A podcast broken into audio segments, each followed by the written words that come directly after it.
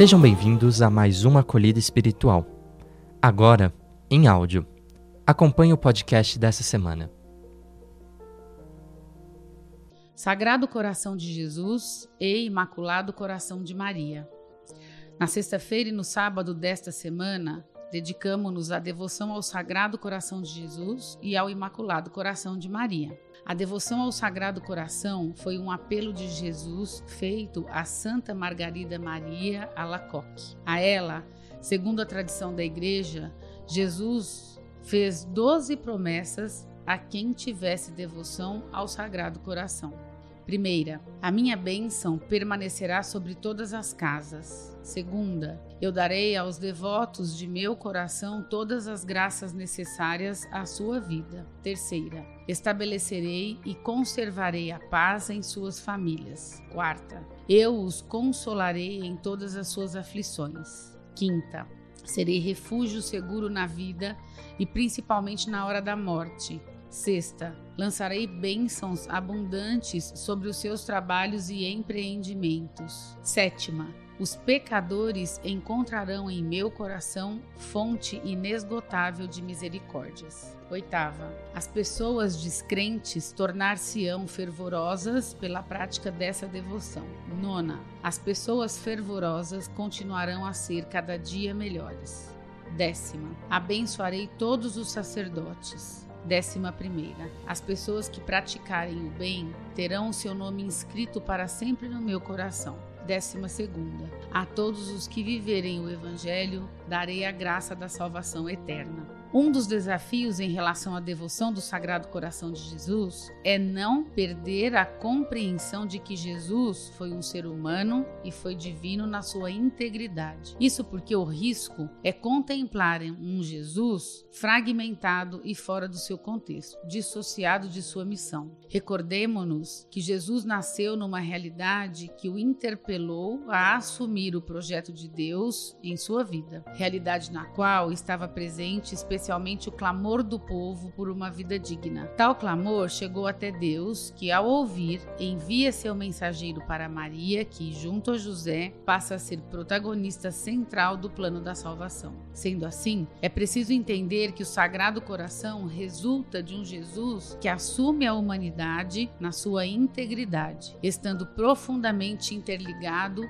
com o tempo e com a realidade concreta. Já a devoção ao Imaculado Coração de Maria, conhecida desde o século XVII, juntamente com o Coração de Jesus, e teve grande adesão depois das aparições de Nossa Senhora em Fátima. Os dois corações de Jesus e de Maria são inseparáveis. Onde está um, também está o outro. Jesus é o redentor da humanidade e Maria, a mãe corredentora. É por isso que o Papa Pio XII, em 1942, correspondendo ao desejo da Senhora manifestado em Fátima, consagrou o mundo ao seu imaculado coração. O coração de Maria é o refúgio dos pecadores. Deus quis muito particularmente fazer de Maria a esperança e a salvação deles. Isso, pois, Maria é sua bondade, e assim pode-se esperar tudo da generosidade do seu coração, tanto a cura dos corpos quanto a das almas. Ademais, toda a história testemunha a misericórdia de Maria, invocando-na na doença, no sofrimento, na provação,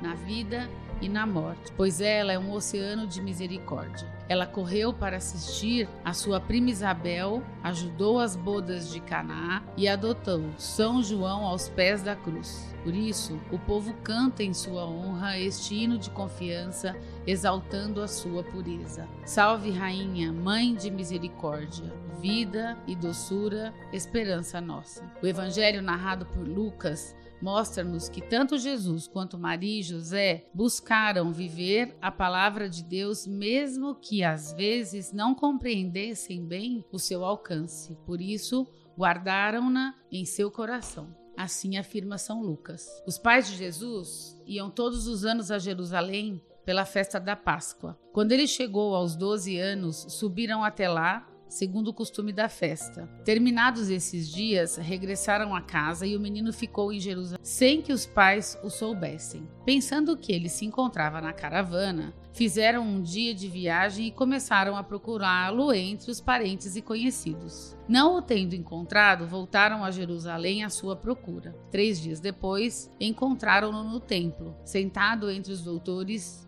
a ouvi-los e a fazer-lhes perguntas. Todos quantos o ouviam estavam estupefatos com a sua inteligência e as suas respostas. Ao vê-lo, ficaram assombrados, e sua mãe disse-lhe: Filho, por que nos fizeste isso? Olha que teu pai e eu andávamos aflitos à tua Olha que teu pai e eu andávamos aflitos à tua procura. Ele respondeu-lhes: Por que me procuráveis? Não sabíeis que deveria estar em casa de meu pai? Mas eles não compreenderam as palavras que eles mas eles não compreenderam as palavras que lhes disse. Depois desceu com eles, voltou para Nazaré e era-lhes submisso. Sua mãe guardava todas estas coisas em seu coração. Sendo assim, pense no amor que Jesus e Maria têm por você. Eles te amam sempre por isso, sinta a proteção de Jesus e Maria em sua vida. Agora reflita: como você entende as 12 recomendações que Jesus deu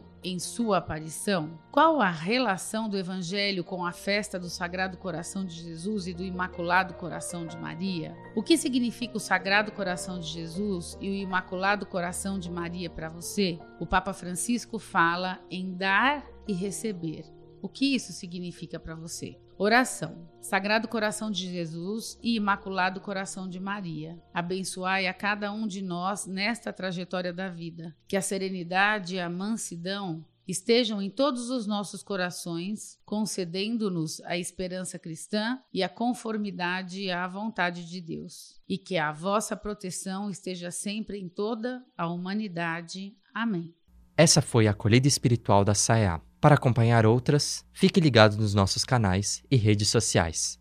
Até a próxima semana.